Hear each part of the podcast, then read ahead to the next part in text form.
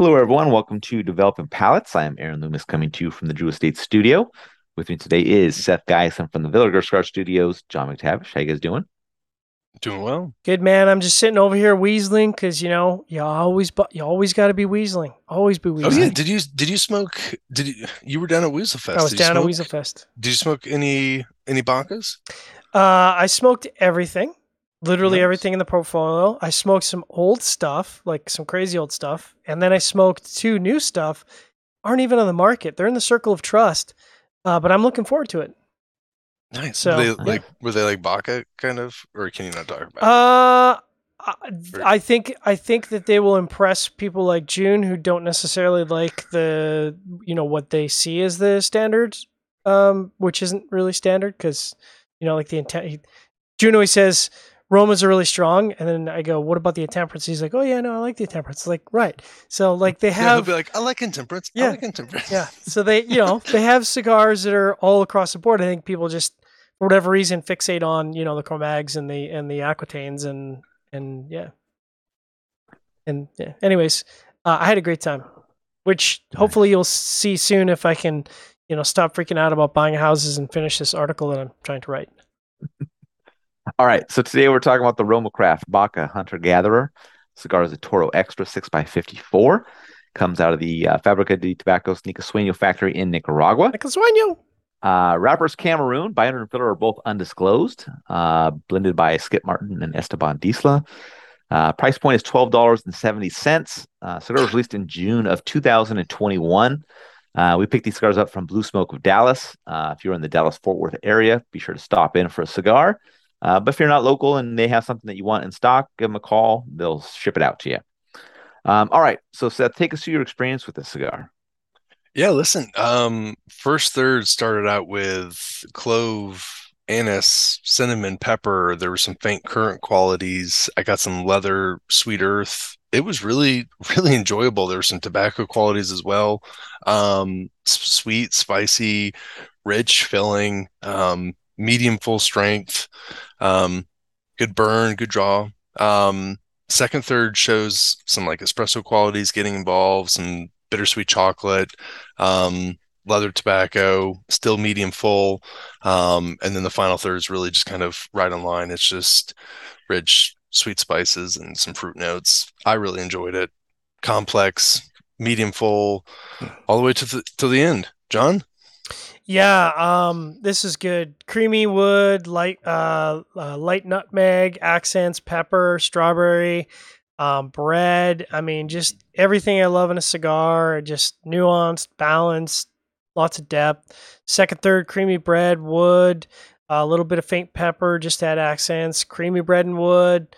Uh, again, you know, consistently delivering, and then uh, the third that always seems to trip people up. That last third creamy wood bread, mild tannic dry wood, nuttiness, uh, baking spices, just like all the things that I love. And so, you know, I'm pretty sure I smoked this down to my fingertips, uh, as has been my experience with stuff out of NicaSueño. Perfect draw, perfect construction, because they're very consistent. So, uh, yeah, I was like, man, it's been a while since I've enjoyed a cigar from start to finish like this. Uh, Aaron, what about you? Yeah, for me, the cigar started with toasted cedar, black pepper, and mild creaminess. Uh, I got some dry earth that joined a little bit later, and then the second third saw the pepper become very mild, and then the final third saw light uh, bitterness join in. Um, I thought the cigar started well, um, but kind of once that dry earth started to build up in that second third, it was kind of average uh, the rest of the way. Um, this this Vitola did spoke better for me than the Bantu, which we re- had reviewed earlier. Um, so that was a good good sign to see that. Um, but it's I don't think it's something I would come back to all that often. Um, you know, if I get away from that dryness, uh, the cigar would be much more enjoyable to me. Um, but that that would just have to be something I'd see. Um, you know, I don't know, another Vitola maybe that does it uh, other than you know the Bantu before in this one. Um, but yeah, you know, I might come back to it on an occasion, but it wouldn't be something I'd I'd be all over. Um, all right, let's get into the scores. Start at the top with John at 7.17. Seth gave it a 6.77. I gave it a six even. So, uh, John, how that 7.17 match up for you? I mean, it matches up well. It's a pretty standout cigar. Uh, obviously, it is aided by the construction, which it you know kind of should really. Any like uh, you know cigars over ten bucks kind of should be perfect. Fortunately, it was. Um, but yeah, matches up well. All right, so six point seven seven. Yeah, listen, I it scored really well. Scar delivered really well. I think Skip's always done a good job with the Baka. Um, I made the joke that after this, I was more of a gatherer than a hunter with the notes I made. So I think John is too. So um, I'm lame like that. So yeah, I, I liked it. I I would really smoke a lot more of these, but I know Skip just doesn't or isn't able to release them at that degree. But good price point. Yeah. Uh, my six even matches up well. It was uh, above average flavor profile, had really good construction. Um, it's just kind of on that verge of whether it's something I'd be coming back to frequently or not. Um, and you know, for me, it just just didn't do enough for to make it on that mark for me. But um, you know, it's not definitely not a bad cigar. Um, and then you have a lot of tools to choose from, so you can look go through the go through them and find out which one fits you best. So. Uh, final thoughts from you guys on this one. So, uh, gosh, it, was it 2019? I, it seems like so far ago yeah. that we smoked through basically the entire Vitola range, and I remember at that time, uh, the Hunter Gatherer was by far my favorite of the of the of the series. Um, so I was li- really looking forward to this review to see if it held up, and it certainly did. Um, consistent with what I experienced uh, in a really hot and dry environment, sitting around the pool yeah. in Las Vegas. Yeah, yeah, I agree. I, I always thought this size, and I was kind of bummed that he didn't release the size initially. I was like, man, it's kind of your best. Yeah, it was like it was... you did the two small sizes first, and then uh, all the other sizes started yeah, to roll the, out kind of a year later. Yeah, he did like the Bantu, the Pygmy, and yeah. so yeah, it's it's really good price point. I think. Like I think oh, yeah. twelve dollars really is justified, and I think Skip does a really good job of always.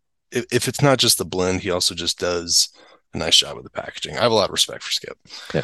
And I think um, you know, I'm I'm usually quite critical about large ring gauge stuff, but I think um, he's one of the few manufacturers who big ring gauge is kind of their core business. So like it's not um, you know, they don't put out a larger ring gauge because people ask for it. It's already part of their portfolio. And I think that goes a long way to knowing how to blend a larger ring gauge that's both balanced, but also is engaging. It, it has layers to it. It's not just one, you know, one well fermented tobacco note all the way through. And you're like, oh, okay. I mean, it's tobacco, but mm, yeah. no.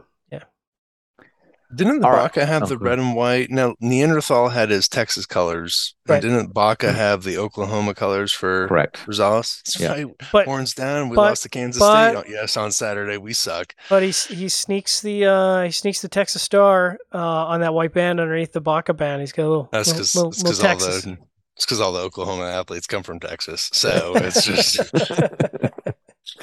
All right, wherever you catch this video, be sure to like and subscribe. Uh, you can read the full written review on the website, developingpalates.com. Follow us on all the social media channels, and you can catch all of our review recaps on podcasts. So iTunes, Google Play, and Podbean. Thank you for tuning in. We'll catch you on the next one. Baka!